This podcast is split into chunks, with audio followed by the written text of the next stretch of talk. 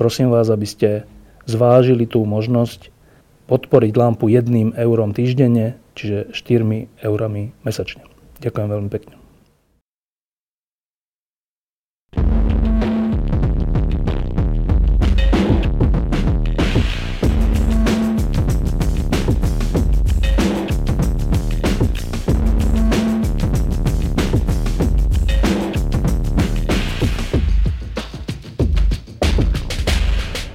Keď sa udial rok 1989, tak sme viacerí, ktorí sme mali to šťastie ho zažiť, tak sme si hovorili, že takýto zlom človek zažije niektorý raz za život a niekto ani nemá to šťastie.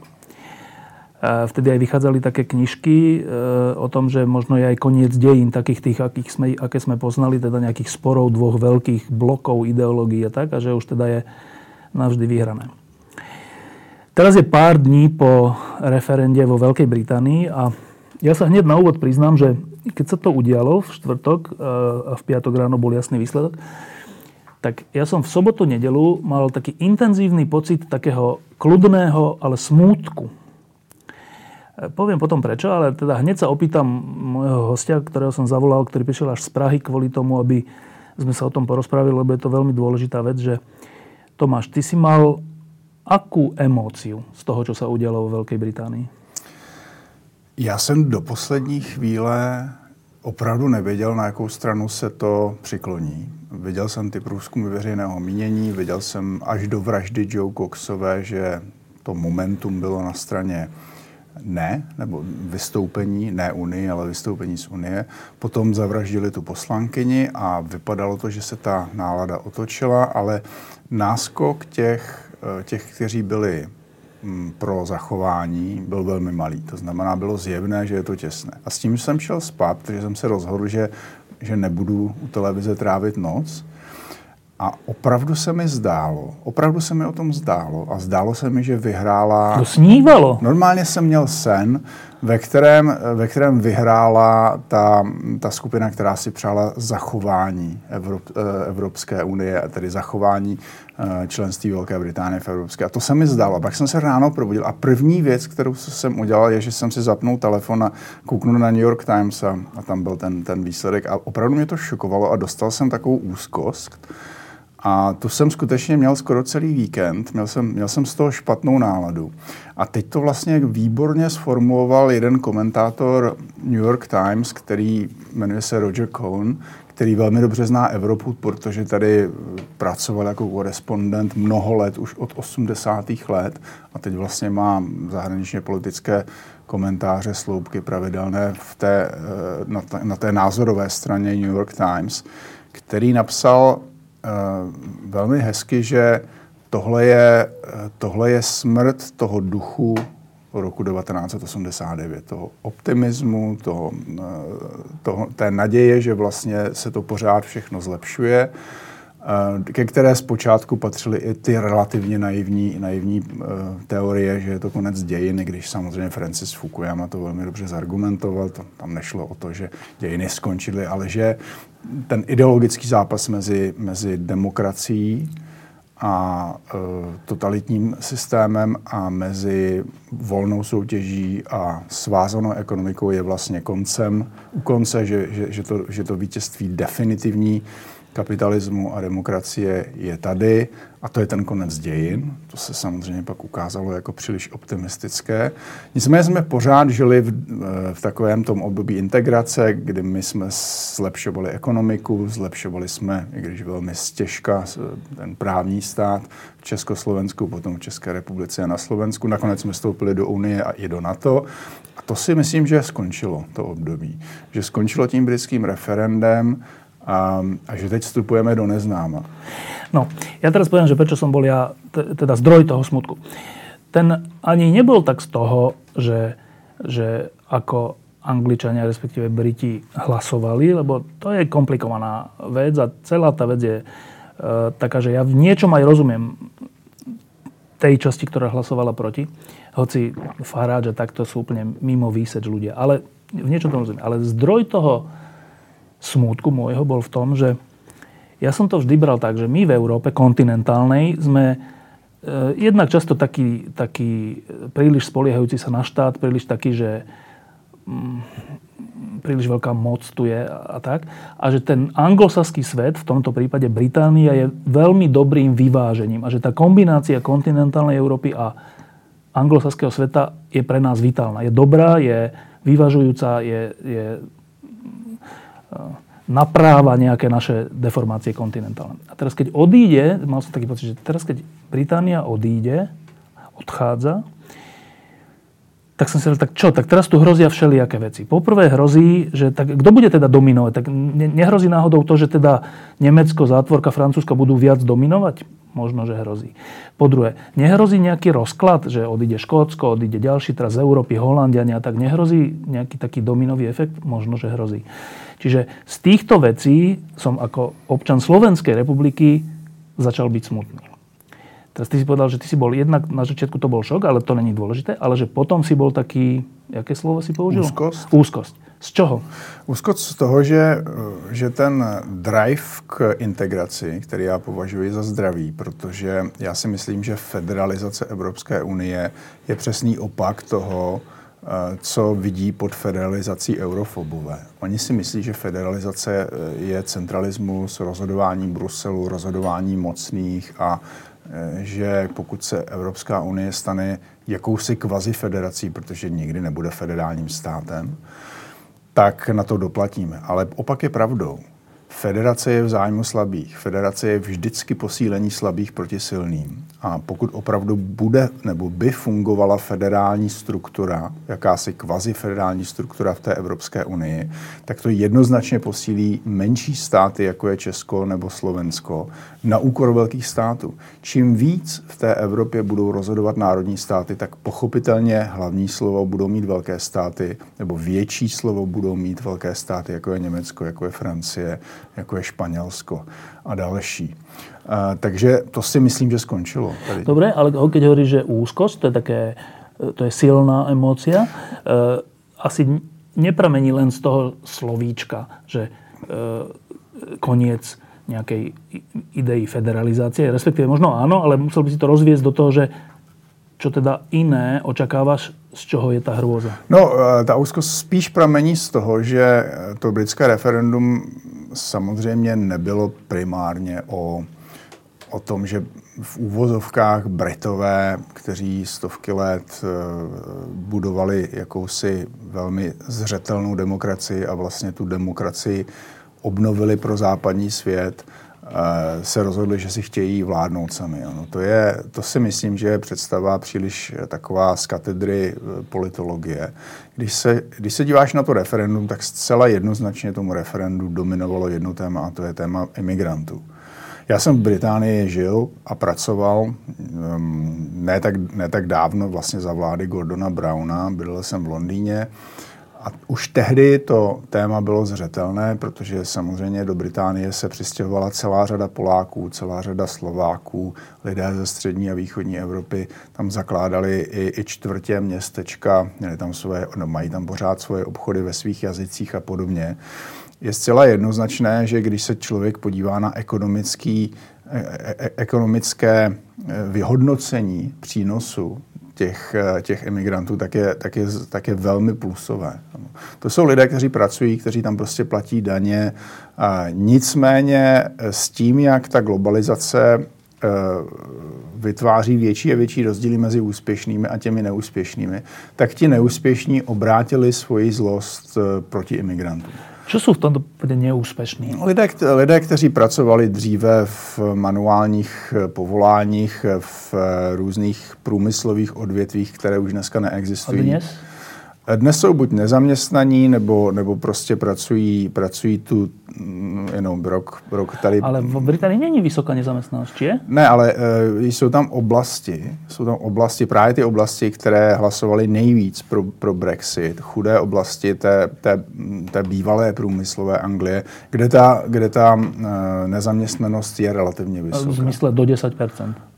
Dobře, ale jako když se tam jedeš podívat do těch měst, tak nebo do těch menších měst, do těch průmyslových oblastí, tak najednou vidíš, že to je spíše kulturní věc. Že ti lidé například v těch bývalých hornických oblastech Oni ztratili jakousi kontinuitu práce a kultury toho života, která se přenášela z generace na generaci. Tam se třeba několik desítek, možná víc než 100 let třeba těžilo uhlí a pak to někdy v 80.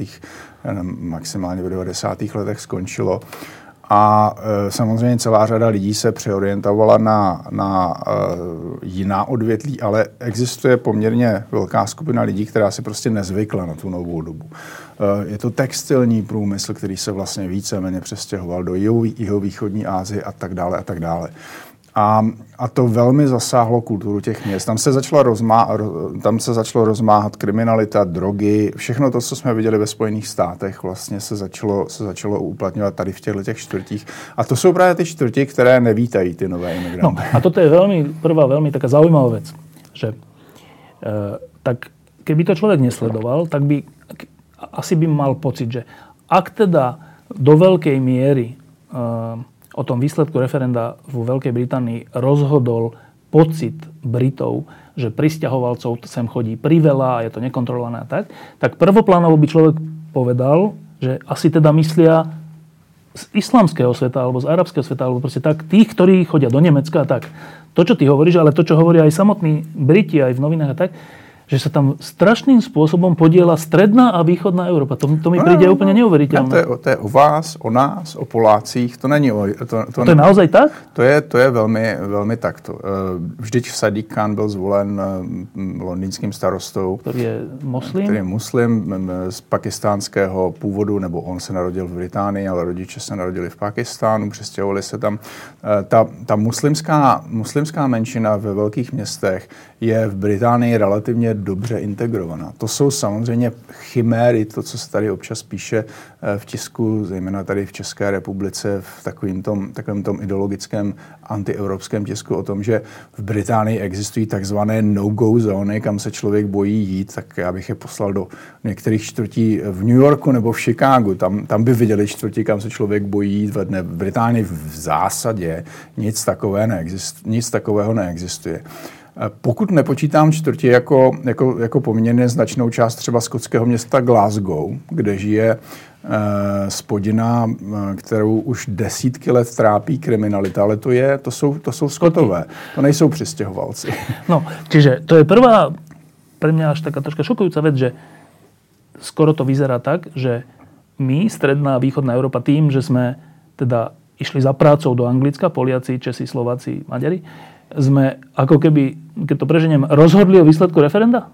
Já si myslím, že to byl jeden z důležitých faktorů. Jo. Pochopitelně k tomu přistupuje celá řada dalších faktorů, ke kterým se možná ještě dostaneme. Dobre, ale teda, ak je to tak, lebo nepochopitelné je to aj z druhej oblasti, z druhej stránky, že ak tí Česi, Poliaci najmä, Slováci a ďalší, ktorí pracujú v Británii po tom, čo pominuli tie prechodné obdobia a všeličo, a teda, no, ale oni tam, a tam ani nemala. Skoro žiadne. No, a teraz... Oni tam ale, oni tam pracujú, navyše nezamestnanosť nie je vysoká. Není to tak, že je tam, že milión je tam ľudí z východnej Európy a milión Britov tým pádom je nezamestnaných, majú 15%. Nie je to tak. Pričom tí ľudia z východnej Európy sú západná civilizácia v tom zmysle, že nepraktizujú islám. Není tam táto islamofobia. Tak to je... Nejde mi do hlavy, že čo na tom prekáža bežnému Britovi až tak, že hlasuje v referende za vystúpenie z Európskej na východ do Európanov, ktorí tam pracujú? No tak ti lidé, kteří hlasovali především proti té Evropské unii v těch chudých oblastech, tak oni věří tomu, že to jsou že Poláci a Slováci a Češi a lidé z baltských zemí a Rumuni jim berou práci, že tam jezdí Romové prostě pobírat sociální dávky a tak dále, protože oni se to občas dozvídají z těch novin, že jo, z bulvárního tisku, z pravicového tisku, že jo, který je velmi, velmi ostře zaměřený proti imigraci.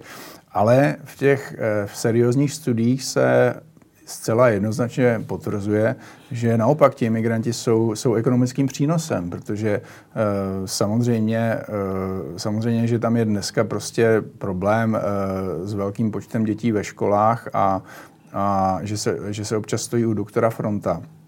Ale kdyby tam nebyli doktoři z Česka třeba, jo, nebo ze Slovenska, tak by to bylo daleko horší. Jo. To jsou prostě lidé, kteří tam dneska můžou ještě pořád pracovat bez pracovního povolení a prostě velmi dobře se tam uplatnili. No, je to prostě záležitost pocitová. Tohle bylo vždycky. Spojené státy jsou daleko tolerantnější než Evropa, dokonce tolerantnější než Velká Británie v tomto smyslu, protože je to země imigrantů. Ale občas se to přehání, protože když si podíváš na dějiny Spojených států, tak s každou imigrační vlnou byly problémy. Vždycky se to tam mlelo, vždycky se ti lidé prali, vždycky tam byly gangy, které bojovaly jeden proti druhému. Xenofobie tam existovala taky. To je prostě asi normální lidská reakce. Teraz ešte jednu otázku z tej strany kritiky toho rozhodnutia a potom sa ja stanem zase troška obhajcom tých ľudí, ktorí hlasovali za odchod Británie. Teraz z tej kritiky. Povedal si, že tí ľudia často veria aj bulvárnej tlači, ktorá píše a písala tak, ako písala. A zase dlhodobo, že ja som mal vždy taký pocit od toho roku 89, že sú krajiny, kde nejaká demokratická tradícia, úcta k slovu vyslovenému je menšia, väčšia, musíme sa to učiť. U nás je skoro nulová a museli sme sa to odznova učiť vôbec, čo je to sloboda slova, čo je zodpovednosť za dané slovo a za napísané slovo. Ale keby sa ma niekto opýtal od roku 89 až do dnes vlastne, že kde si myslím, že taká nejaká úcta k danému slovu pri všetkých blbostiach bulváru, ktorý je všade na svete, že to je jasné. Ale keby sa ma opýtal, že kde má slovo váhu, tak by som povedal, že skôr v tom anglosaskom svete. Dokonca však Británia je tá, ktorá má nepísanú ústavu. Ani nepotrebujú to mať napísané, lebo je to proste rešpekt nejaký. Ale je fakt, že pred týmto referendom titulky bulvárov a vôbec ten tón, ten štýl, ten vkus mi prišiel veľmi pokleslý. A teraz k tomu ešte pridám to, čo sa deje v Amerike, že Trump, ktorý tiež mi pripadá so svojimi vyjadreniami veľmi pokleslý, vyhráva, alebo teda presadzuje sa. A teraz vo mne je úplne nabúraná tá predstava. Potreboval by som to nejak vysvetliť od niekoho, že váha slova v anglosaskom světě.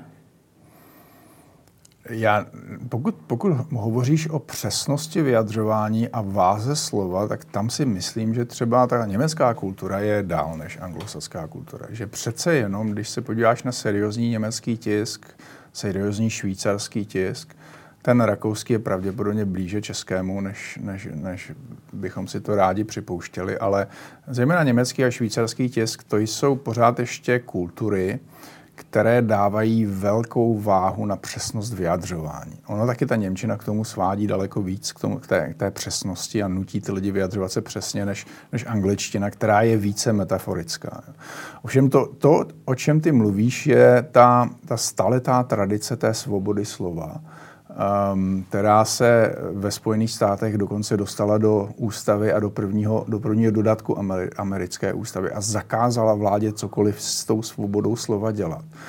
A to je to, co na tom kontinentě vlastně chybí. A to je to,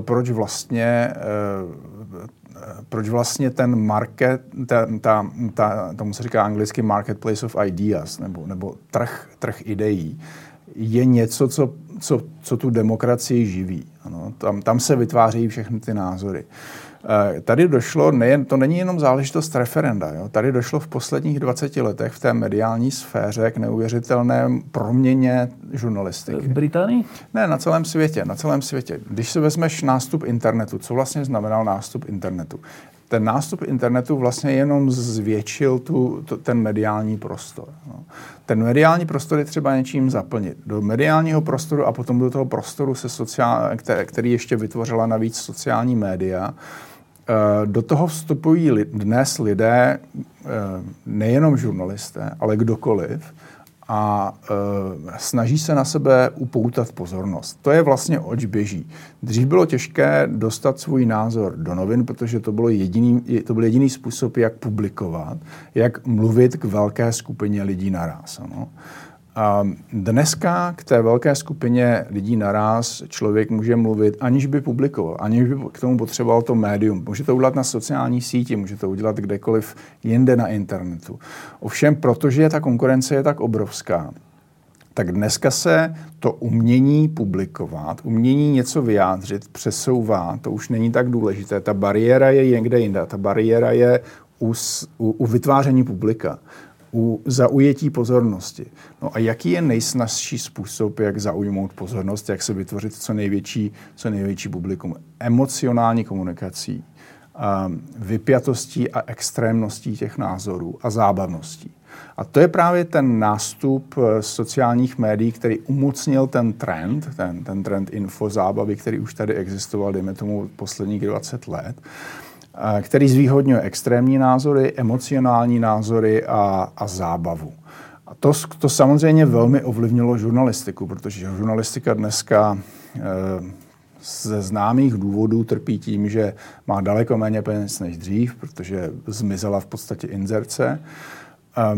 A aby se vůbec noviny uživily, tak prostě musí mít co nejvíc diváků, čtenářů, kliků. Čiže na jsou potom také laciné v smyslu obsahu. Takže i ta seriózní žurnalistika dneska prostě vypadá jinak, než vypadala seriózní žurnalistika před 30 lety.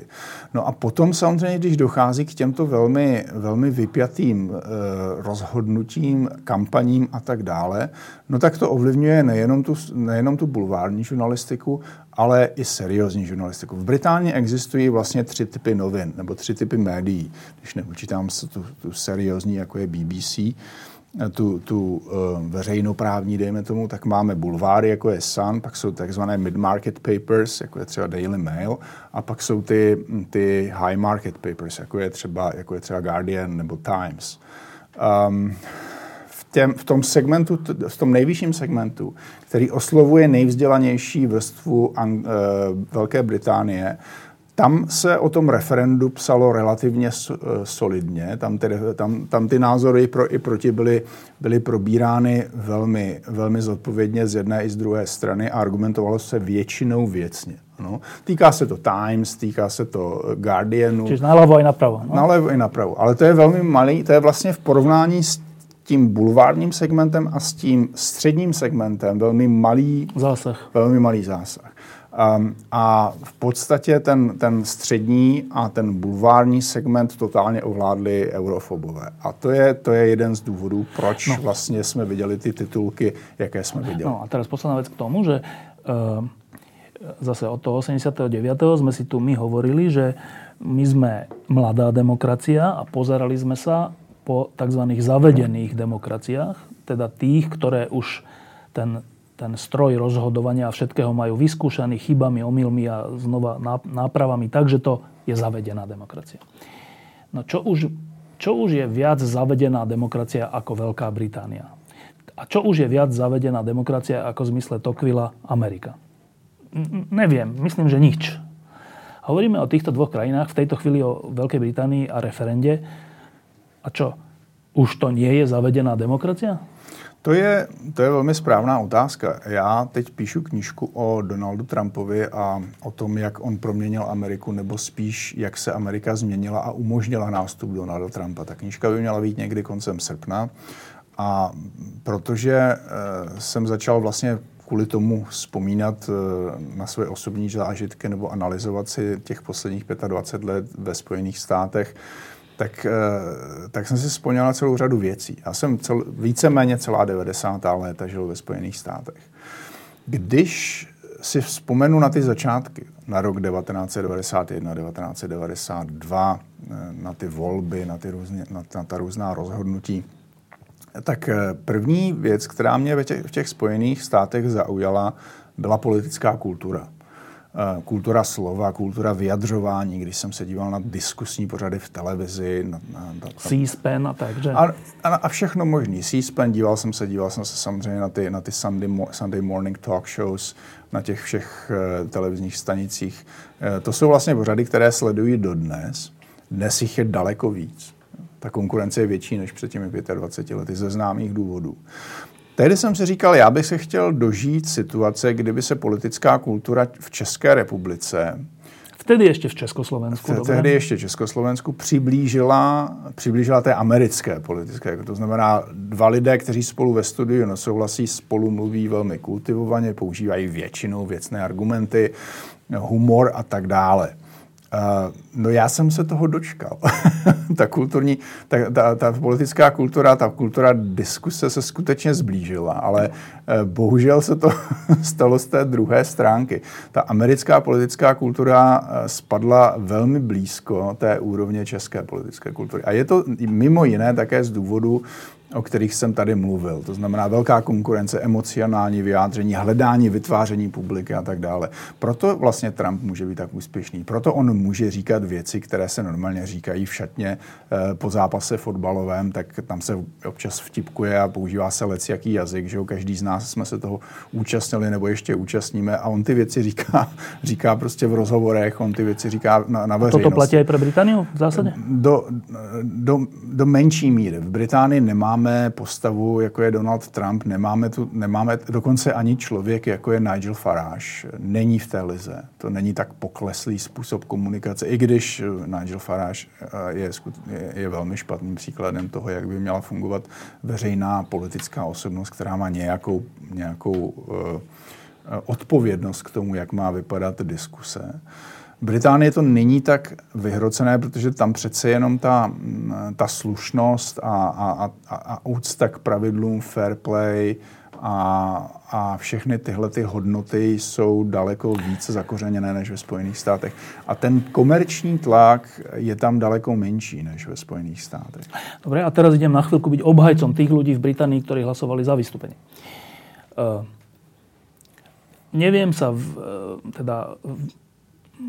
premiestniť do duše britského voliča, ale tak trocha predpokladám toto, že aj tie pokleslé bulváry, aj tie stredné noviny, aj tí bežní ľudia, aj tí jednoduchší ľudia, aj tí zložitejší ľudia, pri svojom rozhodovaní a pri svojom písaní, čo sa týka médií, asi si myslia, že to, čo sledujú, je výhodné pre Britániu. A nepredpokladám, že je to tak, že ten bulvár to robil preto, lebo vie, že tým získa viac čitateľov, hoci to bude v konečnom dôsledku pre nich všetkých zlé.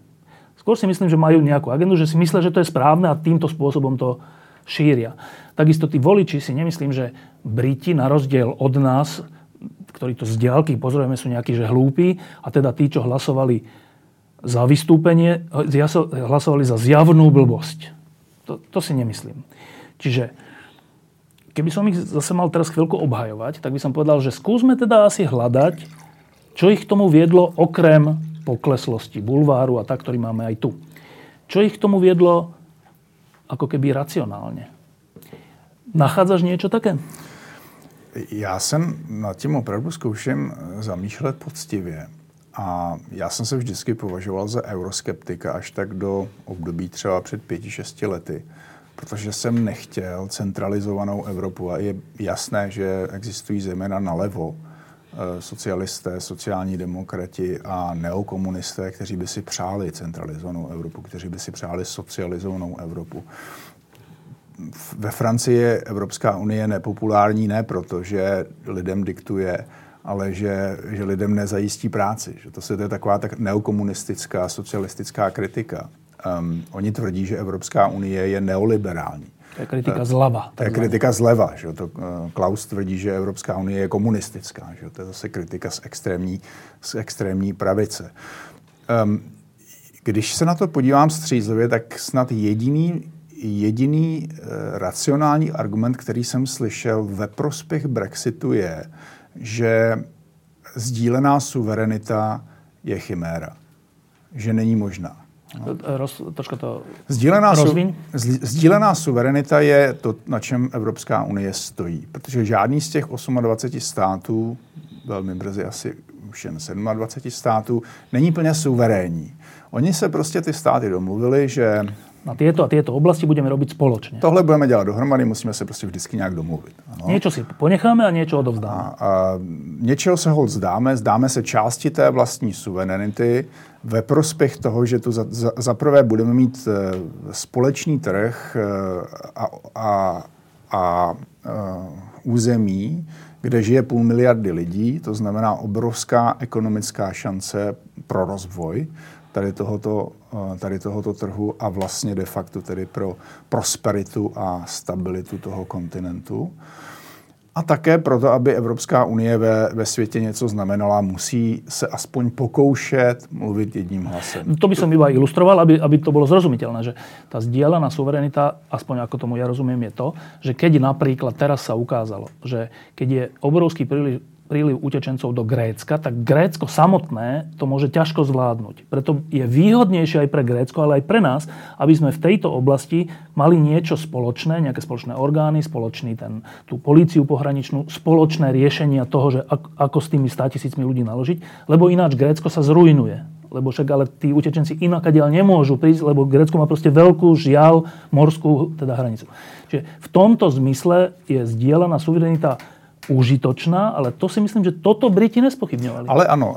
Já si totiž myslím, že to je opravdu jediný čestný, nebo ne čestný, ale intelektuálně zásadový a srozumitelný argument, že sdílená suverenita je vlastně chiméra. Ale že vo všetkom? No tak já se snažím pochopit tu jejich argumentaci. A oni říkají, že prostě Britové, zejména někteří ústavní právníci, jak ve Spojených státech, zejména tady napravo, tak ve Velké Británii říkají, že prostě existuje buď suverenita, nebo ne, nebo nejste suverénní. Ano, že nemůžete být tak trošku těhotný. Ano, že jste, buď jste těhotný, nebo nejste.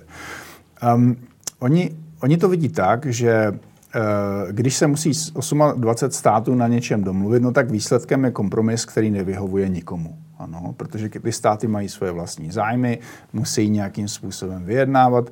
To zaprvé znamená, že všechno trvá strašně dlouho, že je to velmi komplikované a že ten výsledek vlastně nakonec nevyhovuje nikomu. Ano.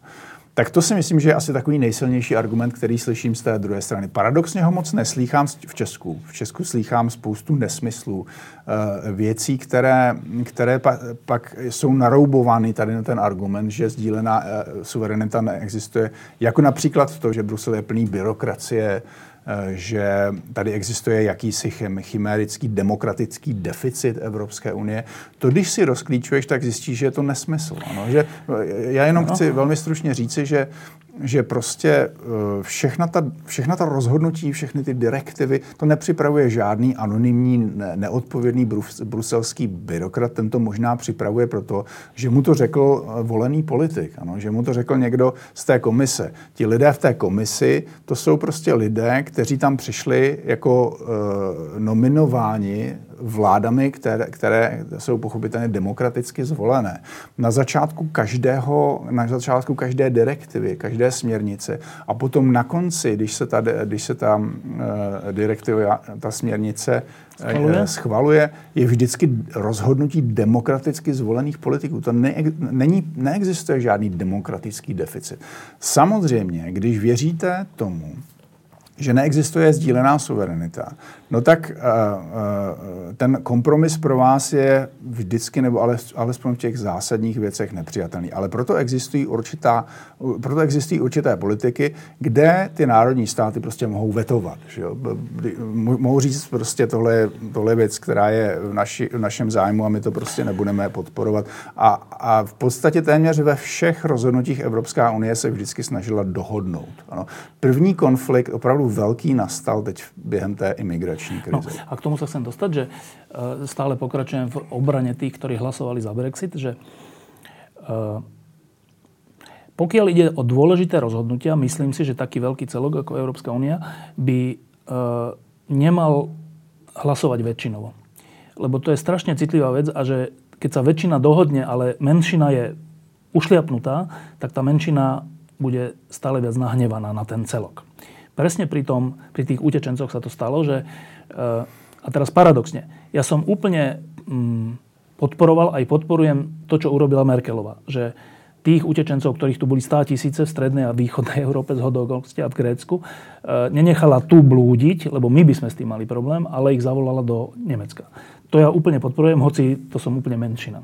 Ale súčasne mi príde úplná hlúposť, potom povedať, že a teraz vy všetci urobte to isté, lebo to je jej veľkosť, to je jej veľkorysosť, ale to nemôžeš vyžadovať hlasovaním. Nemôžeš vyžadovať, že buďte aj vy Slováci, to je naša domáca úloha, my musíme presvedčiť svoje komunity a svoje spoločnosti. aby sme boli troška veľkorysí. Čiže to je podľa mňa to, čo tým bežným Britom, okrem toho, čo sme hovorili, mohlo vadiť, že keď sa niekto rozhodne nejako, hoci aj správne, nemôže potom väčšinovým hlasovaním donútiť aj ostatných. O to sa Európska únia pokúsila a to je jeden z príkladov, ktoré aj mne vadia a z ktorých vychádzam, že aj tí Briti hovoria, že nie, vy nám nebudete hovoriť väčšinovo v takýchto veciach. Čo sa dá povedať proti tomu? Proti tomu se dá říct to, že lidé, kteří kritizují Evropskou unii za to, že je neakceschopná, jsou ti samí, kteří, když potom se snaží být víc akceschopná, tedy vzít si více pravomocí, které normálně by příslušily těm národním státům, pak kritizují tohleto rozhodnutí. Jo. Tak buď budeme mít Evropskou unii, která bude víc podobná národnímu státu, což samozřejmě nikdy nenastane, ale bude mít víc takových kvalit, které mají národní státy. A bude akceschopnější, protože samozřejmě bezbřehá demokracie se nikdy nedobere k žádnému rozhodnutí. A nebo nebudeme, ale potom se musíme smířit s tím, že Evropská unie je komplikovaný mechanismus a že to prostě půjde pomalu. Tak obrovská krize, jako je imigrační krize, nebo krize dluhová, nebo ekonomická krize, nebo některé zahraničně politické krize, jsou velmi těžké k řešení ze strany Evropské unie, protože tam je prostě 28 států a ty se musí domluvit. Pokud oni zůstanou demokratické, pokud ta Evropská unie má zůstat demokratická, no tak to bude dlouho trvat, než se nakonec všichni domluví a začnou něco dělat. Ano.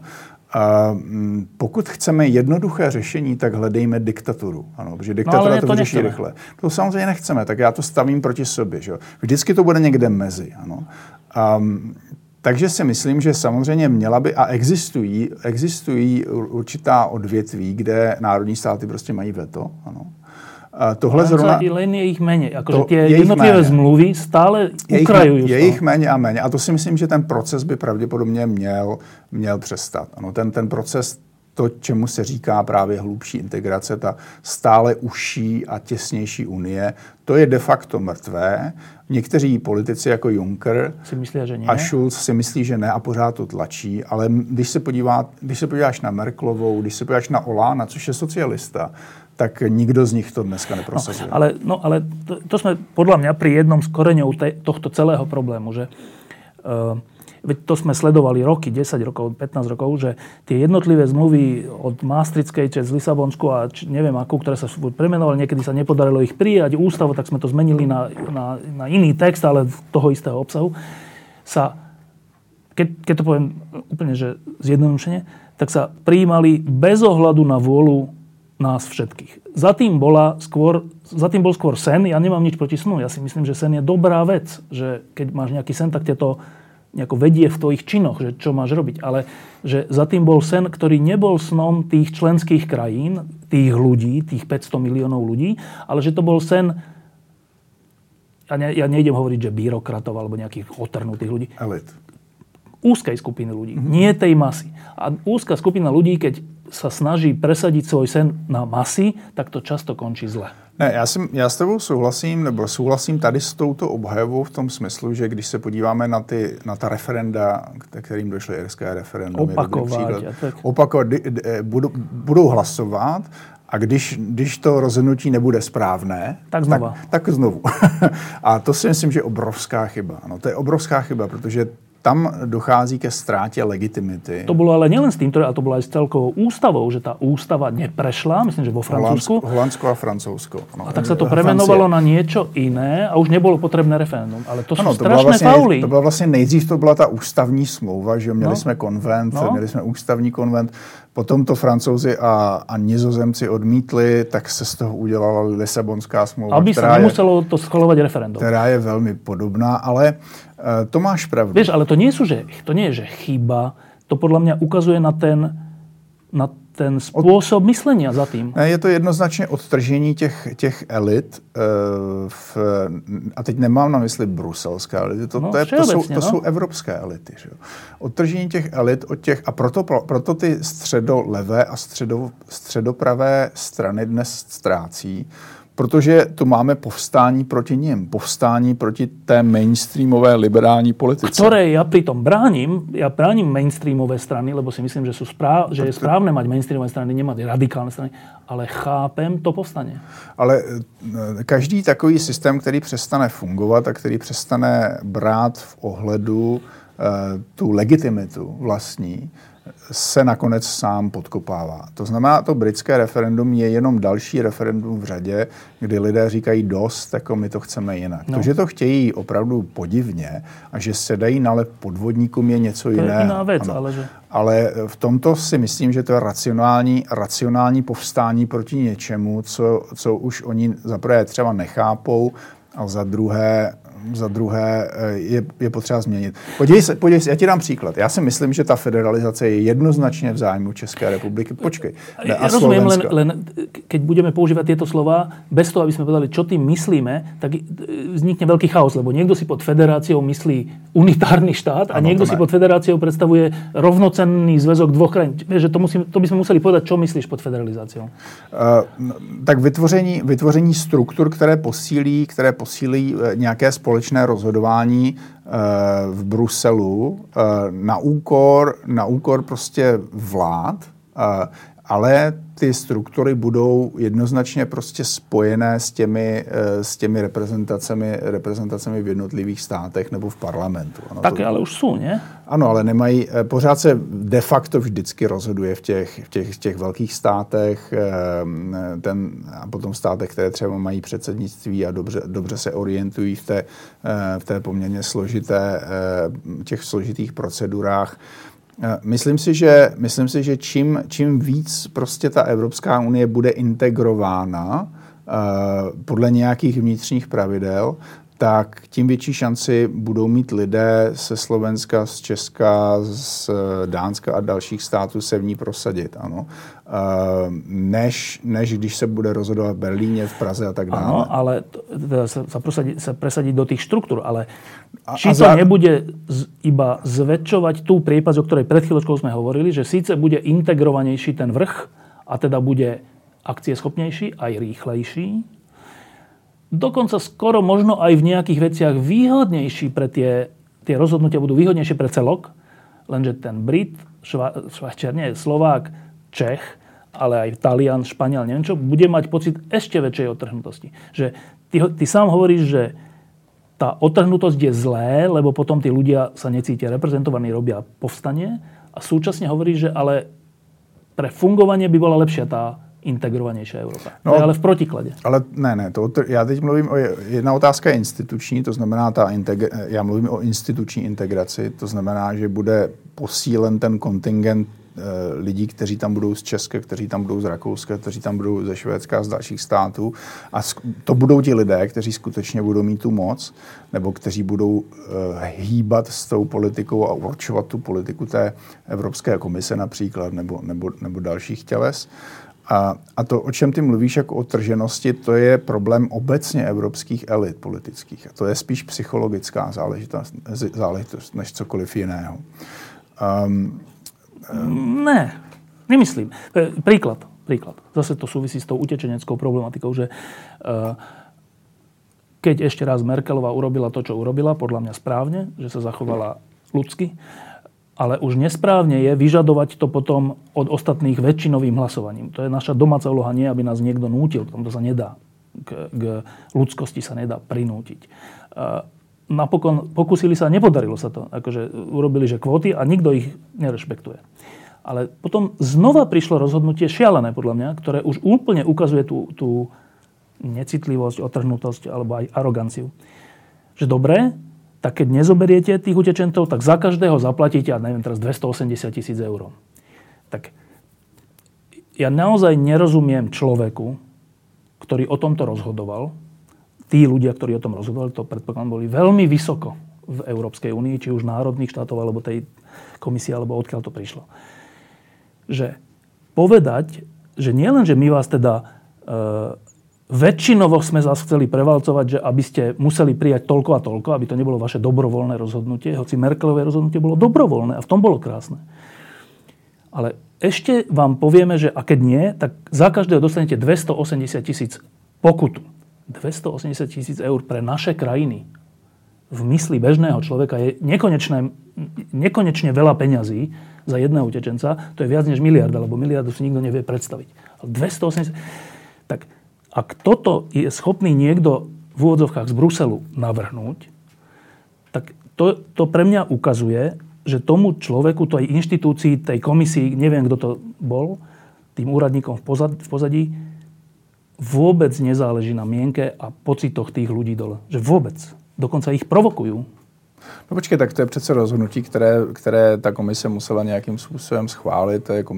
Je to rozhodnutí, které musí schválit rada a to jsou všechno orgány, které reprezentují nás, že jo, nějakým způsobem. No, zdá se, že moc ne.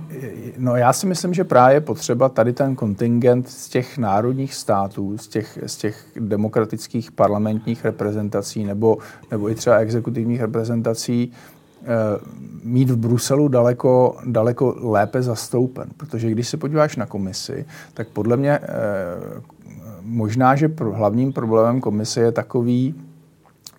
je takový malinký podvod. Jo? Že jsou tam lidé, kteří jsou nominováni národními vládami, ale oni mají zastupovat zájmy komise. Nesmí zastupovat zájmy svojich krajín. On se nesmí zastupovat zájmy, což je samozřejmě chiméra, protože pochopitelně, že celá řada těch komisařů se snaží prosazovat jednak svoje vlastní politické zájmy, ale potom samozřejmě také zájmy těch národních států, protože mají mimo jiné třeba politické ambice v těch národních státech.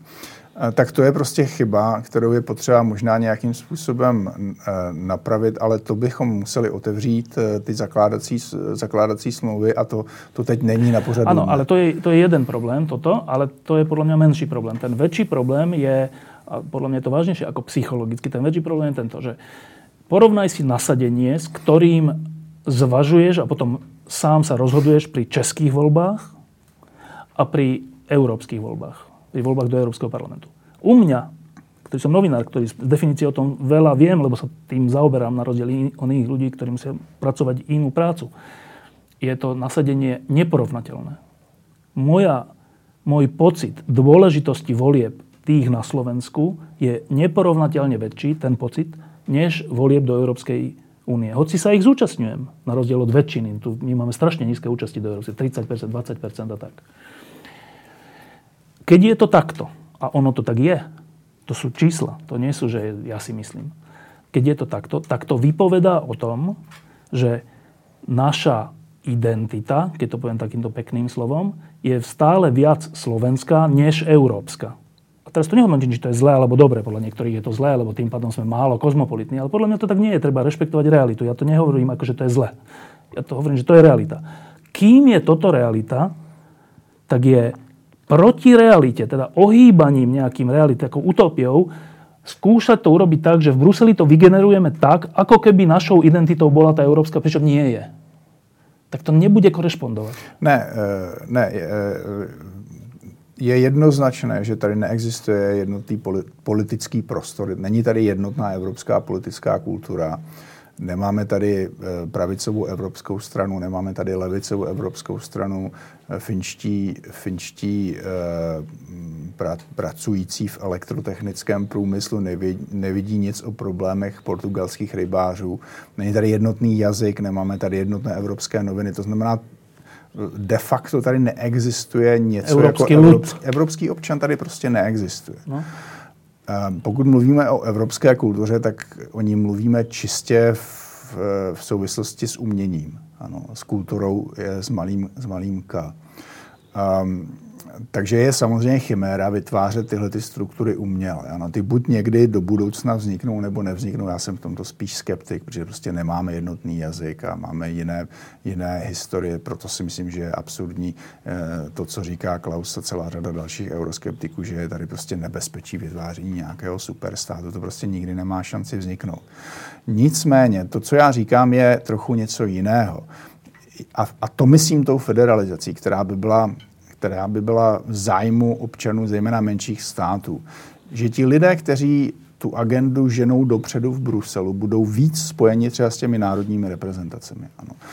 Máme tam samozřejmě parlament, ale jak správně říkáš, parlament málo kdo kontroluje už, pokud tedy se nejedná o zneužívání diet, což se občas objevuje, nebo když jim koupí každému iPady, tak se to objeví v tisku, ale to, co tam ti poslanci dělají, to se málo kdo z nás dozví. Ani nás to až tak nezaujíma. Ale já si myslím, že to je celkem logické, protože lidé tak nějak podvědomě tuší, že ta pravomoc toho Evropského parlamentu, ačkoliv je větší, než byla dříve, je pořád ještě velmi malá. Ano. Nicméně, kdyby například, a to teď opravdu střílím od boku, existovala část českého parlamentu, která pravidelně zasedá v Bruselu v nějakém tělesu a o něčem rozhoduje nebo něco navrhuje, něco pozměňuje, něco se snaží změnit, tak to by byla ta federalizace, o které mluvím. Ano. Já ale jsem o tom vlastně začal mluvit především proto, že si myslím, že tohleto je v tuto chvíli absolutně nereálné, že nic takového není na stole a minimálně několik let na stole nebude. Právě kvůli tomu povstání proti tomuto typu vládnutí. Naopak teď ve všech těch státech střední a východní Evropy se hovoří o tom, že Evropská unie by se měla zastavit, nadechnout, vrátit některé ty pravomoci národním státům, čemuž pochopitelně nedojde také, protože o tom už dnes, včera mluvila Merkelová na tom summitu jako o konsensu mezi těmi 27 zbylými zeměmi.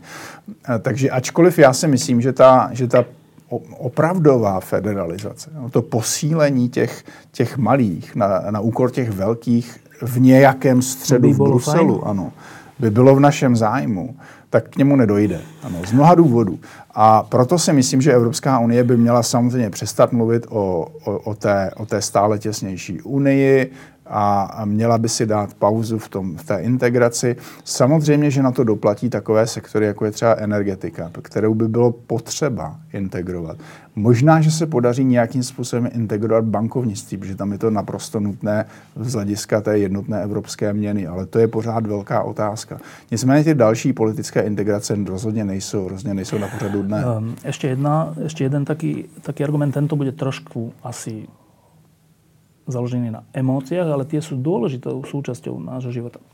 Že teraz prebiehajú majstrovstvá Európy vo futbale. Ja som tam aj bol na viacerých zápasoch a keď som videl tie jednotlivé sektory, v tomto prípade nie hosti, lebo obidvaja boli hostia, ale teda fanúškovské sektory, ktoré boli rovnako oblečené a keď bola hymna, tak ju veľmi tak nadšene spievali. Ja som mal vždycky k hymne slovenskej troška taký odstup, keďže ju v prvých rokoch reprezentoval mečiarovský režim, čo bolo hrozné. Ale keď sa pozeráš na tých ľudí a dokonca vrátane tých hráčov, tých v skutočnosti kozmopolitných hráčov, ktorí hrajú v úplne iných krajinách, než kde sa narodili a tak, ale keď je reprezentácia, naposledy, keď bol Islandia, Taliani a neviem kto, tak keď sa pozeráš, ako spievajú tú hymnu, tak ja som z toho až taký dojatý, že fúha, že...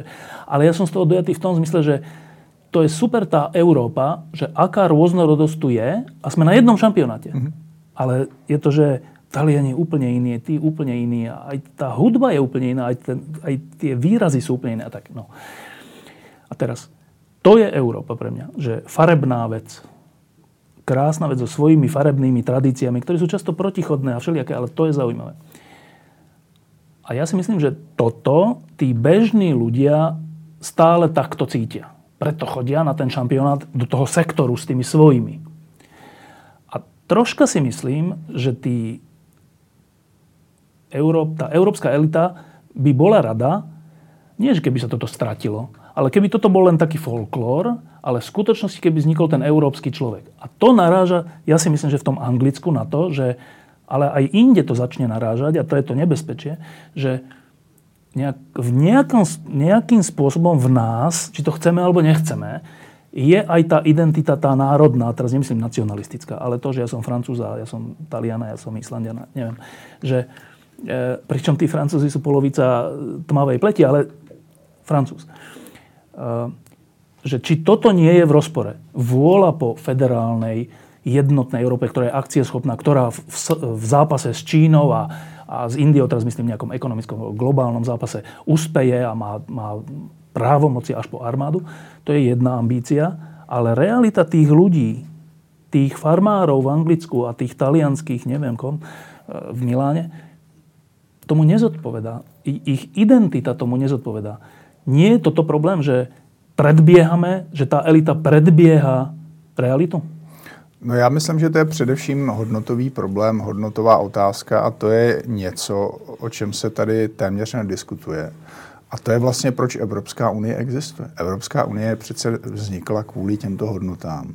Evropská unie vznikla především kvůli tomu, že bylo zapotřebí konečně přestat s těmi šílenými válečnými cykly po druhé světové válce. Že raději spolupracovat. Raději, to je ta základní hodnota a na tom stojí to evropské sjednocování. Euroskeptici, eurofobové, lidé, kteří si přejí buď výraznou změnu Evropské unie, nebo její zrušení, dnes říkají, že to už je dávno pryč a ničeho takového se bát nemusíme a že naopak ten drive k té integraci je dneska kontraproduktivní, to znamená, že naopak ten drive může ty animozity a ty nacionalismy ještě zvětšovat. Což je argument, se kterým se jistě každý musí nějakým způsobem čestně vyrovnat a je to prostě argument, který má svoji váhu v této diskusi, ano. Ale problém je ten, že jinak se o těch hodnotových, kulturních, morálních dimenzích Evropské unie téměř nediskutuje. A to, o čem si se zmínil, já vidím ve velmi podobné rovině jako ten problém sdílené suverenity v ústavně právní rovině. Protože lidé, kteří věří, kteří jsou jakýmisi eurooptimisty, mezi ně já se nepočítám. No. Ale lidé, kteří opravdu si přejí do budoucna vytvoření jakéhosi jednotného evropského politického národa, říkají, že můžete mít obě identity. Že můžete být zároveň Čech a Evropan. Ano, a že, že ta evropská identita a ta česká identita se nikdy se nemusí vylučovat. Ano. To já si myslím, že je naivní a utopické, jo? Že něco takového prostě nemůže nikdy existovat. Popri sebe? Že ta národní identita je vždycky prostě důležitější, ano, pro lidi.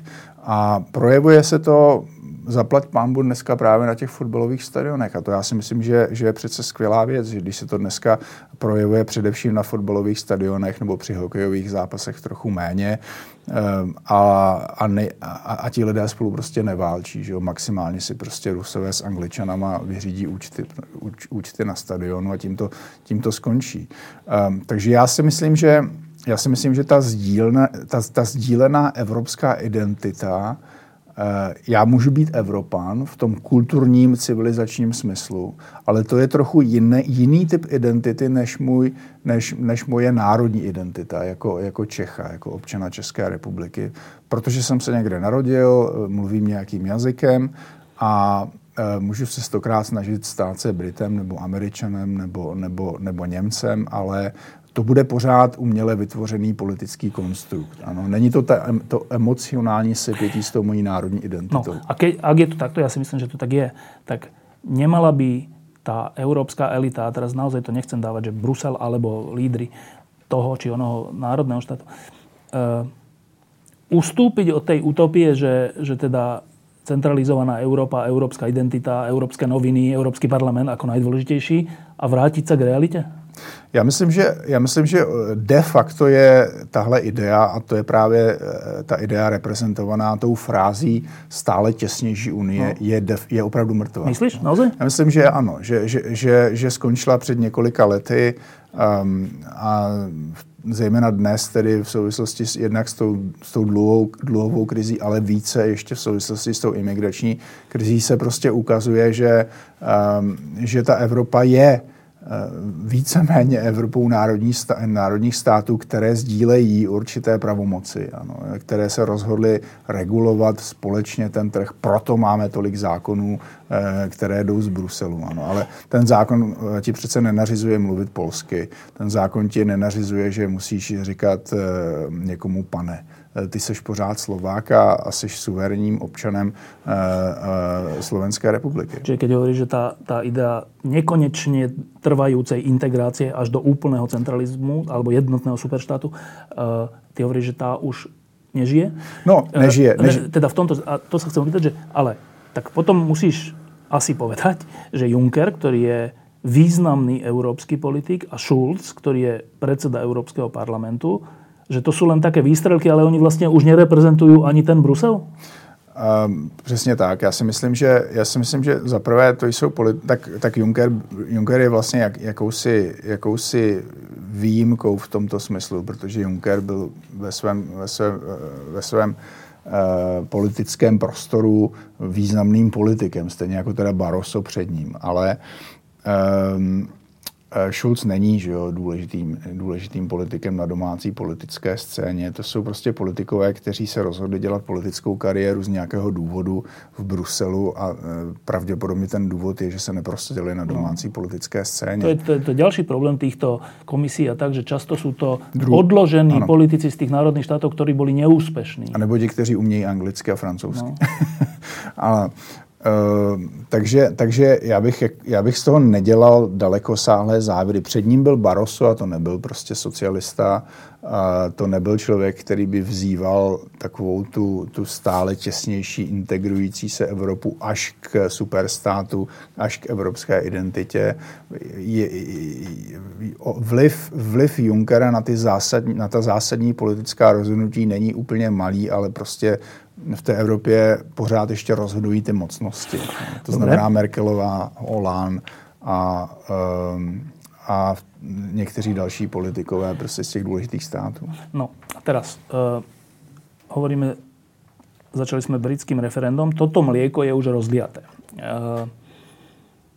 Teraz sa bude hľadať, že akým spôsobom budeme koexistovať Európska únia a Veľká Británia, respektíve čo sa stane s Veľkou Britániou, čo sa stane so Škótskom a tak. Dobre, to už sa teraz deje.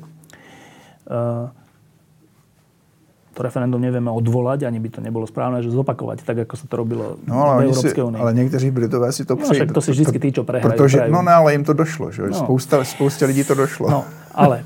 Jaký je to průšvih? Keď vychádzame z reality, ktorá sa už stala, dobre, tak nejaké rozvolnenie vzťahu Európskej únie a Veľkej Británie je jasné, však teda vystupujú z Európskej únie. Teraz bude otázka, či chcú byť súčasťou spoločného priestoru ekonomického alebo nie, alebo to sa nejako vyjedná. Nejak to bude. Nemyslím, že to bude nejaká katastrofa. Ale po tom, čo sme teraz povedali, tak to je to záverečné kolo, ktoré chcem urobiť teraz, že niečo nám to povedalo. Niečo nám to povedalo o kvalite médií, o kvalite verejnej diskusie, čo si hovoril na začiatku o internete a o sociálnych sieťach a tak, že čo to urobilo s nejakou aj hodnovernosťou slova a takýchto vecí, s objednávkou po senzáciách a po emóciách a tak. Niečo nám to povedalo o tom, čo sme teraz povedali, o tom, že či ten sen časti európskej elity o stále užšej Európe je reálny, nereálny, na čo to naráža a čo sa s tým dá urobiť. Dobre, a teraz sme o tom múdrejší, je to veľmi drahá cena. Ja si stále myslím, že strata Británie je veľmi zlá vec pre nás Európanov, pre nás Slovákov, pre vás Čechov. Dobre, ale ak by to malo byť na niečo užitočné, tak asi na to, že aby sme začali nejaké veci robiť inak. Tak, aby sa to nerozpadlo. Aby to bolo racionálne, aby to rešpektovalo realitu. Tak ty, Tomáš Klvaňa, žil si dlho v Spojených štátoch, žil si dlho v Británii, žiješ v Česku. Tak keď sa na to pozeráš, tak... Každá kríza je príležitosťou začať odznova. Tak čo ideme robiť odznova? Tak podívej se, začal se s fotbalem, nebo mluvil si o fotbale, tak náš pan trenér národního mužstva Vrba, že on neuspěl, trenér národního mužstva Anglie neuspěl, co se stane, že oni odcházejí z těch svých postů. Tohle je jednoznačná prohra té centristické, středolevé, středopravé, liberální, decentní, slušné evropské politiky. Tak především tyto politikové by se prostě nad sebou měli zamyslet, protože oni jsou dneska v defenzívě. A to si myslím, že to je to nejhorší na tom. A proto jsem vlastně začal s tím, že jsem cítil úzkost skoro celý víkend ohledně toho britského referenda. Protože to Anglie a Spojené království samozřejmě v jisté podobě přežije. Dokonce to v jisté podobě přežije ta západní část Evropské unie, ale kde to opravdu oslabí liberální, demokratické, prozápadní síly, je náš prostor. Prostor střední a východní Evropy, to znamená celý ten prostor od Šumavy až po Baltské republiky. I když tam to pochopitelně má tu dimenzi ještě vztahu k Rusku, takže tam ta politika bude v klinči. Nicméně si myslím, že teď je nejdůležitější čelit nástupu xenofobů, někdy i rasistů, někdy i neonacistů. Konec konců vy je máte v parlamentu. Protože nemyslím si snad, že by to byla taková katastrofa, že ti to lidé převezmou politiku v Evropě. Jo? Že Marine Le Pen bude premiérkou a že Geert Wilders bude premiérem v Holandsku a Petr Mácha nebo dokonce Konvička nebo Okamura budou premiéry v České republice. To si myslím, že přeci jenom až tak daleko nehrozí. Nicméně tito lidé dnes budou mít obrovský vliv na politiku. Ano. A důležité je, aby ti lidé napravo a nalevo od středu, ta decentní, liberální a prozápadní elita, našla nový hlas a nové lídry a pokusila se tu politiku, kterou my tady potřebujeme, obhájit asi jiným slovníkem, těm obyčejným lidem. Protože obyčejné lidi dneska nezajímá pro západní orientace, transatlantická spolupráce. To jsou aj slova, které nič nehovoří. Nic jim nehovoří. No. To je potřeba převést do normálního, obyčejného politického jazyka, kterému obyčejní lidé na vesnicích budou rozumět tomu, že tady jde o bezpečnost a o fyzickou bezpečnost. Jejich dětí. Ano. O prosperitu jejich dětí. To je jedině tahleta politika zaručí fyzickou bezpečnost a prosperitu jich a jejich dětí. A samozřejmě, že tahleta politika sebou nese celou řadu nepříjemností a že existuje fenomén korupce a že existuje celá řada jiných, ale je to pořád lepší, než se dát tou druhou cestou těch snadných řešení demagogů, jakými jsou Konvička, jakými je Le Penová a další. A to si myslím, že bude ten hlavní problém. Jo. A někteří lidé, například někteří potenciální prezidenční kandidáti v Česku dneska se snaží nějakým způsobem se vyrovnat s touhletou nacionalisticko-populistickou vlnou. Ano, tím, že se ji snaží do jisté míry integrovat do svého programu a jak si ji ustupovat. Ano. Protože to je takový ten pragmatický způsob, jak s ní vyjít a jak se pokusit prostě dostat se do té politické funkce. Ale já si opravdu myslím, že to je dneska velká chyba. Ano. Já si dnes raději budu cenit politika, který bez ohledu na to, jestli vyhraje nebo prohraje ty příští volby, bude hájit hodnoty, které jsou důležité. Bude hájit hodnoty liberální demokracie, hodnoty, které jsou dneska v Maďarsku politicky mrtvé, které jsou velmi pravděpodobně politicky mrtvé také v Polsku. A možná, že ty příští volby nevyhraje, ale tyhle ty hodnoty musí být komunikovány zřetelně a ti politici, ty nové politické osobnosti, které teda bohužel zatím nevidím, se musí snažit oslovit lidi, kteří třeba jenom čtou bulvární tisk a dívají se na televizi Nova. Kdo to bude a jakým způsobem to udělá, to netuším. No a to je právě ten problém, který v tom cítím, že súčasné, ja nechcem hovoriť o elitách, ale, lebo to znie tak, v skutočnosti tiež elitársky, keď sa hovorí, že to sú tie elity, ktoré sú zlé, ale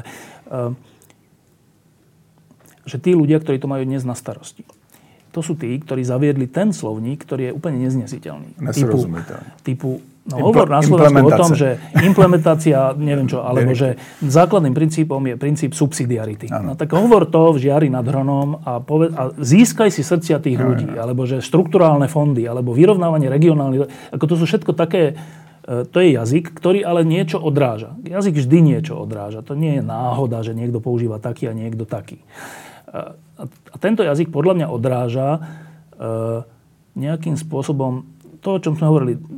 Zase nechcem to opakovať, že otrhnutosť, ale skoro až by som povedal, že takú nadradenosť. Že, a ja si myslím, že liečením tohto a tou získaním tej legitimity alebo tej úcty alebo toho srdca tých ľudí je, že cesta k tomu je, že tí politici, tí lídri by museli byť trocha pokornejší. Museli by si prestať myslieť, že oni tomu všetkému rozumejú a ten plebs, to sú tí, ktorých nejak oblbneme alebo im dáme tie eurofondy alebo proste niečo, ale potom si... No. Lenže keď si raz taký, no jak to zmeníš? Hovorí sa, že ľudia po 40-ke sa už veľmi nemenia.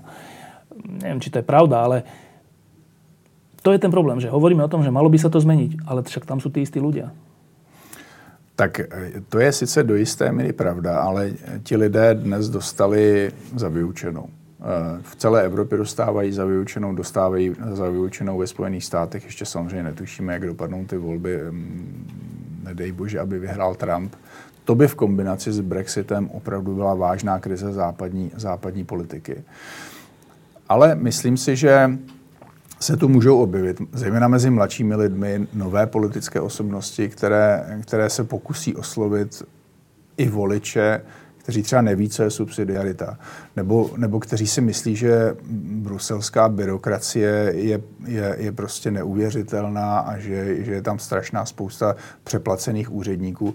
No tak na tohle stačí odpovědět velmi stručně několika fakty. Že v Bruselu pracuje 55 000 lidí zhruba pro Evropskou unii. A to, když si spočítáte v porovnání na tu velikost té Evropské unie, kde žije nějakých 500 milionů lidí, tak je to zhruba 200krát méně než v průměrném městě nebo v průměrném státě.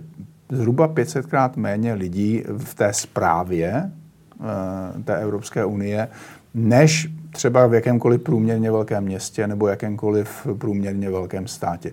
Minimálně 200krát méně. To znamená, mluvit o bruselské byrokracii v tomto smyslu, jakože je tam, že je tam strašně přeplacených úředníků. Navíc nejsou přeplacení, jsou placení zhruba v průměru, tak jak jsou placení úředníci v těch vyspělejších státech západní Evropy. Možná jsou přeplaceni ti čeští úředníci, ale to asi tak nikomu příliš nevadí, předpokládám, že...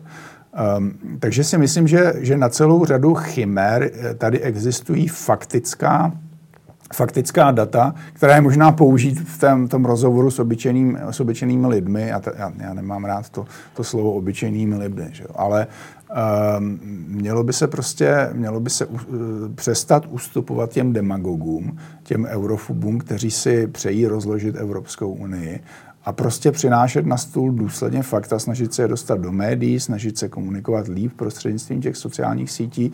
Koneckonců, když se dneska podíváš na Facebook, tak existuje řada mladých talentovaných politiků nebo buď na lokální nebo městské úrovni v Česku, lidem, kterým je třeba od 19 do 30 let, kteří mají neuvěřitelné množství lidí, které sledují na Facebooku. Ano.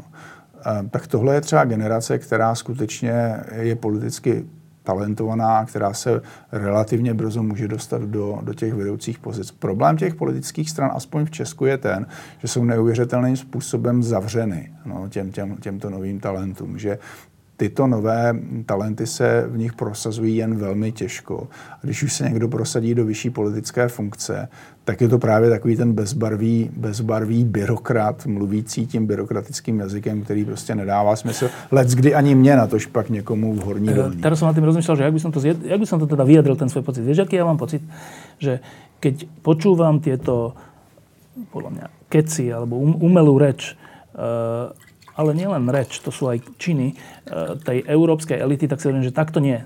To nezodpovedá realite tých ľudí. Ale keď počúvam ich kritikov, čo je zase Farage a u nás aj Fico a u vás aj Klaus a hocikdo, tak hovorím, že ale ani takto nie. A teda si vlastne, ja dochádzam vlastne k názoru, alebo k pocitu, že tí, čo tam sú, dostávajú príučku ale ja neverím, že sa zmenia, že šanca by bola, keby ich niekto vymenil. Ale tí, ktorí majú ambíciu ich vymeniť, z úplne iných dôvodov sú pre mňa nepriateľní. Že je to neriešiteľná situácia. Skoro mám taký pocit. No tak podívej se na Tuska třeba. Jo. Tusk je politik z východní Evropy, je to velmi, velmi zdatný politik. Člověk uvážlivý, člověk, který rozhodně dokáže mluvit s obyčejnými lidmi.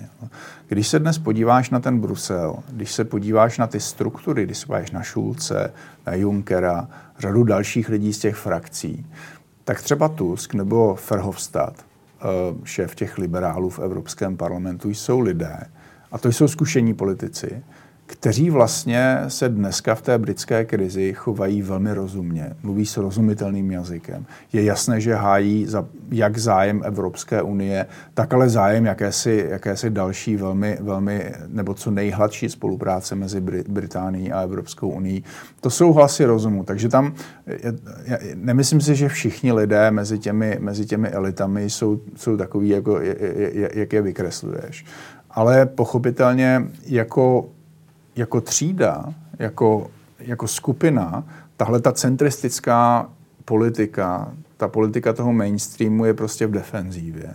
A pokud nenajde nový hlas a pokud se neobnoví, a to znamená, že pokud se mezi nimi neobjeví noví političtí lídři, tak budeme mít zaděláno na spoustu problémů, protože potom skutečně nastoupí lidi, jako je Le Penová, jako je Wilders, jako jsou Finové, ta strana Finové ve Finsku, švédští demokraté, že jo, ta pravicová nacionalistická strana, dánská lidová strana je dneska nejsilnější strana v dánském parlamentu, akorát prostě není ve vládě. A to jsou všechno strany, které více či méně hrají na tu xenofobní nacionalistickou notu a které nemají zájem o to, aby Evropská unie fungovala jako jakýsi celek, který dává hodnotový smysl. No a to je tá vlastne asi záverečná vec, že čo sa s tým dá urobiť. My sme tu už viackrát mali hostí, s ktorými sme sa rozprávali o tom, že čo sa s touto situáciou, takou zvláštnou situáciou, ktorá je vlastne v celej Európe, dá urobiť. A jeden mi povedal tak úplne zaujímavú vec, že vieš, že to je tak, že keď je v politike, vo verejnom živote veľká výzva, vyjde rok 89, tak do nej prichádzajú zaujímaví, šikovní, inteligentní ľudia, lebo je to aj pre nich veľká výzva. Keď je politika taká tá bežná, spravovanie štátu, spravovanie vecí verejných, takéto bežné, tak takí tí originálni, zaujímaví ľudia robia svoje povolania, robia svoje poslanie, robia to, čo vedia, na čo majú tvorivosť, na čo majú talent. Ale znova, keď príde kríza, tak to je moment, keď by mali títo ľudia, ktorí ináč nechcú robiť politiku, lebo oni sú šikovnejší než bežná politika, tak by mali uvažovať o tom, že znova je tu tá výzva a znova tu ten verejný priestor nejako pretvoriť. A to je vlastne tá otázka, že náhodou nedozrieva doba iného roku 89, ale už nielen vo východnej Európe, ale vôbec, že po tom období stability aj prosperity a všetkého, keď sa nám to tu trocha rúca, aby ľudia talentu vstupovali do politiky? Není to presne ten okamih teraz? Ja myslím, že tá doba nastala a že od dneška dál, teď v několika dalších letech bude velmi záležet na tom, kdo do té politiky přijde. Já myslím, že to má několik rovin. Já mám třeba, moje starší dcera, ta bude za několik dní 18 a jde na vysokou školu a ta je velmi, protože sleduje politiku velmi pravidelně, tak ta je velmi zdrcená z toho britského referenda. A ptala se mě, co se stane, co bude, a mě nenapadla jiná odpověď, než že jsem jí vlastně řekl, podívej se, to bude hodně taky na tobě dneska už. Že? Tvým zájmem je se učit, jít na vysokou školu, naučit se toho co nejvíc a třeba se pokoušet ty věci změnit společně s dalšími lidmi z tvé generace. V České republice dochází k jakémusi oživení občanské společnosti. Spojují se lidé, který bychom mohli nazvat těmi klasickými aktivisty, kteří po těch 25 let prosazovali různé změny, někdy úspěšně, někdy neúspěšně. S tou nejmladší politickou generací, o které jsem už tady mluvil, ale zároveň třeba dochází k aktivizaci, což se málo kdy dostává na veřejnost, středních a vyšších podnikatelů v České republice, takzvaných neoligarchických podnikatelů, kteří už toho mají dost a kteří se třeba tu rozhodnou podporovat nezávislá média, ale podporovat je skutečně velmi významnými částkami. Však mimochodom, Michal Horaček je tiež niečo z tohto cesta, ne? Vlastne svým způsobem taky, ano. Tu podporují lokální projekty, ano. Já si myslím, že tito lidé by měli se zamyslet nad nějakou koncepční akcí, která by se snažila do politiky dostat co nejvíc právě těchto těch kreativních lidí. Ale nevidím to úplně beznadějně. Myslím si, že třeba v porovnání se situací před několika lety ta česká občanská společnost je dneska zralejší, má za sebou už lidi, kteří jsou jí třeba ochotni podporovat penězi a už nepotřebuje ty granty ze zahraničí, co potřebovala třeba před 10-15 lety, ať už z začátku ze Spojených států nebo z Evropské unie.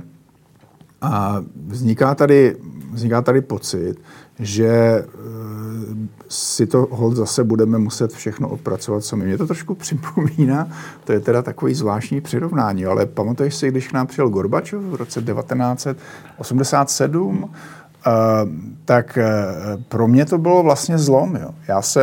Já jsem od toho Gorbačova skutečně čekal, že aspoň naznačí. A nič. Že jako naznačí, že ten 68. nebyl takový, jak nám vypráví poučení z krizových let.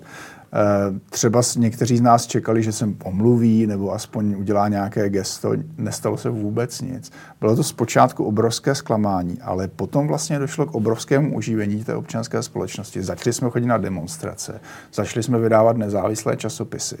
A to je to, co ten režim položilo, protože my jsme si vlastně uvědomili, že to budeme muset udělat sami. To je taká ta populárna česká pieseň, že přišel a zase odešel a nikto za ním nebžečel. To je o tom Gorbačovi. No ale posledná otázka a úplne krátka odpoveď. Tak začali sme Britmi a ich rozhodnutím. My sme v týždni teraz vyšli s takou titulkou, kde je Cameron a britská vlajka a nápis, že good luck. A myslíme týmto, že my želáme Britom naozaj zo srdca to, aby sa im darilo a aby sme zostali priateľmi. Aby Európa a Európska únia zostala s Britániou priateľmi. Ale to bude závisieť aj od nich, aj od nás. Ale teda z tvojho hľadiska, že zostaneme s Britmi priateľmi? A ty asi myslíš ako politicky? Európska únia. No to si myslím, že bude horší, jo. Protože tady je zcela jasné, že v tom referendu lidé, kteří vedli kampaň za odtržení od Evropské unie, lhali. Když to teda řeknu, absolutně bez obalu a vykládali spoustu věcí, které prostě nebudou moci splnit. No. Je zcela jasné, že pokud Británie bude chtít požívat i nadále výhod jednotného trhu, tak prostě bude muset zaprvé nechat na svém území pracovat lidi z Evropské unie. To znamená všechny ty Poláky, Slováky, Čechy a další, kteří hráli velkou úlohu v tom referendu jako téma. A za druhé, bude muset platit do té evropské pokladny možná o něco méně, ale pořád ještě něco třeba jako Norsko nebo Švýcarsko. Za tu výhodu společného trhu. Za tu výhodu společného trhu. A ten společný trh oni potřebují jako strašně moc, jo. Zejména třeba kvůli City, jo. Protože bez té výhody City bude poloviční. Jo. Tam existuje jakási banky v Londýně. Ano, tam existuje taková ta naivní představa, my jsme byli impérium a proč bychom nemohli obchodovat s těmi státy jinde, proč bychom se měli soustředit na Evropskou unii. No, oni přece už obchodují s těmi státy jinde, že jo, s tím Commonwealthem. Ale Evropská unie je nejbohatším trhem na světě. To je nejbohatší trh na světě. A oni ho potřebují. Potřebuje ho londýnská City, potřebuje ho celá řada dalších britských firem. A oni prostě si budou muset vyjednat takové podmínky, které jim umožní přístup na ten evropský trh. A to nemůže skončit jinak, než že oni de facto budou součástí toho jednotného trhu. Ano, nebudou rozhodovat. No. Ale nebudou o něm už vůbec rozhodovat. A to je ten argument, protiargument, který používala ta strana na straně Davida Camerona, ke kterému se nakonec dobereme. A to není úplně ideální, stav pro přátelství mezi Británií a Evropskou unií. Takže v té politické rovině to vidím pesimisticky. Samozřejmě, že ti z nás, kteří mají přátelé ve Velké Británii, budeme mít i nadále. Ale myslel jsem to troška ještě aj tak, a to je už naozaj úplně stručně, že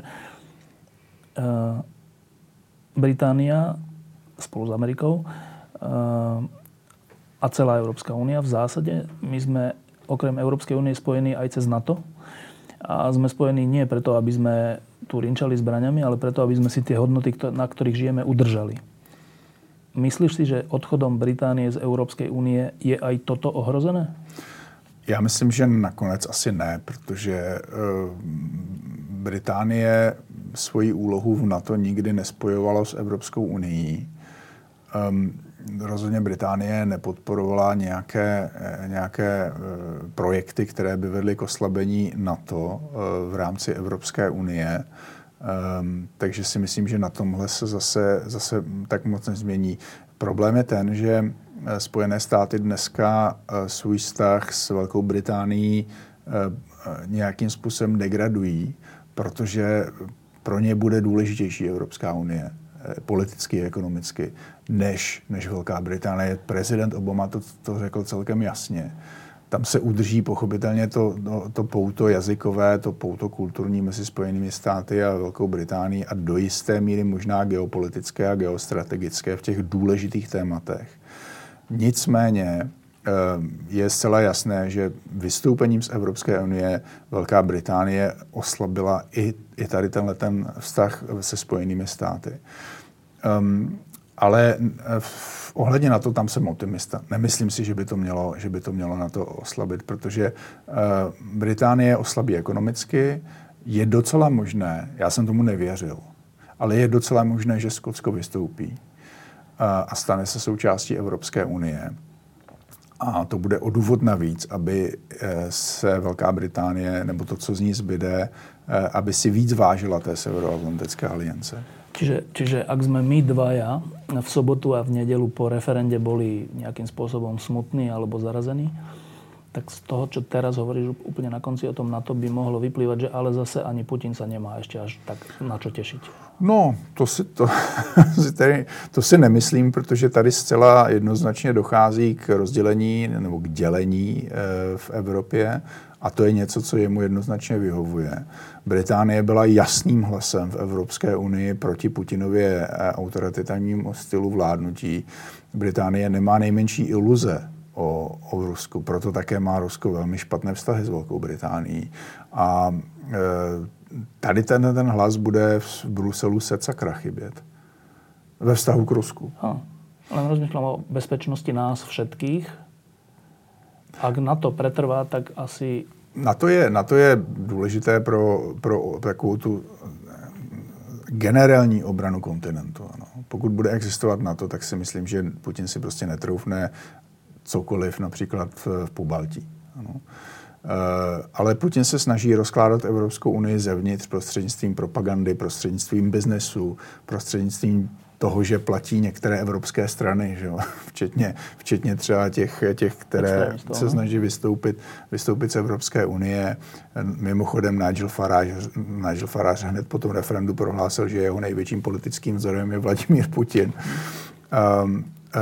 A tohle bude pokračovat dál. Jo. Takže na to v takovém tom zásadním, takové té zásadní obraně kontinentu bude hrát důležitou roli. Bude důležité, aby skutečně ty základny v Pobaltí a v Polsku byly ustaveny a fungovaly. Ale ruská propaganda se bude nadále snažit rozložit Evropskou unii a to, že Evropská unie bude o Velkou Británii menší, tak to pochopitelně je její oslabení ve vztahu k Moskvě. Tomáš Klvaňa, ďakujem, že si prišiel na otočku z Prahy. Veľmi si to vážime. Bolo to ako vždy veľmi zaujímavé. Díky za pozvanie. Šťastnú cestu domov. Strašne dlhý. To je lepší, když tady máš 3 lidi. Že se člověk odpočine. Niekedy je dobré, aby jeden človek povedal všetko, čo má na srdci a ja to mám veľmi rád, keď je to také koherentné. Ty do toho nestříháš, jo? Nebo, jo. Kdy to pověsíš? Zajtra. Jo, super. Čtvrtok. Fakt jdeš na otočku? No môžem si dát jeden birel někde. Ale prespávaš v Bratislave? Ne. Jdeš ještě teraz večer domov? No. Ta dělnica vaše je ale... Ona bude... No, to je strašný to. Každý 10 km se opravuje. No, jako hlavně takhle odpoledne, prostě to je prostě fronty jako všude. Ale to už asi 5 let, jako no. To nedohodou opravit. Jedna dělnice, no. To je 200 km do Brna, že jo. To přece jenom, to není nic, že jo. Jako nejsem proto, aby se stavělo jako v Dubaji, že jo, nebo v Kataru, kde prostě každoročně umře 5000 dělníků z Indie, ale přece jenom prostě tohle je šílený. No, máš čas na jeden birel?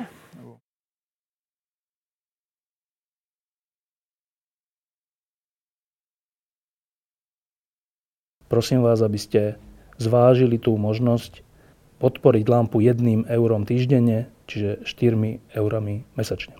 Ďakujem veľmi pekne.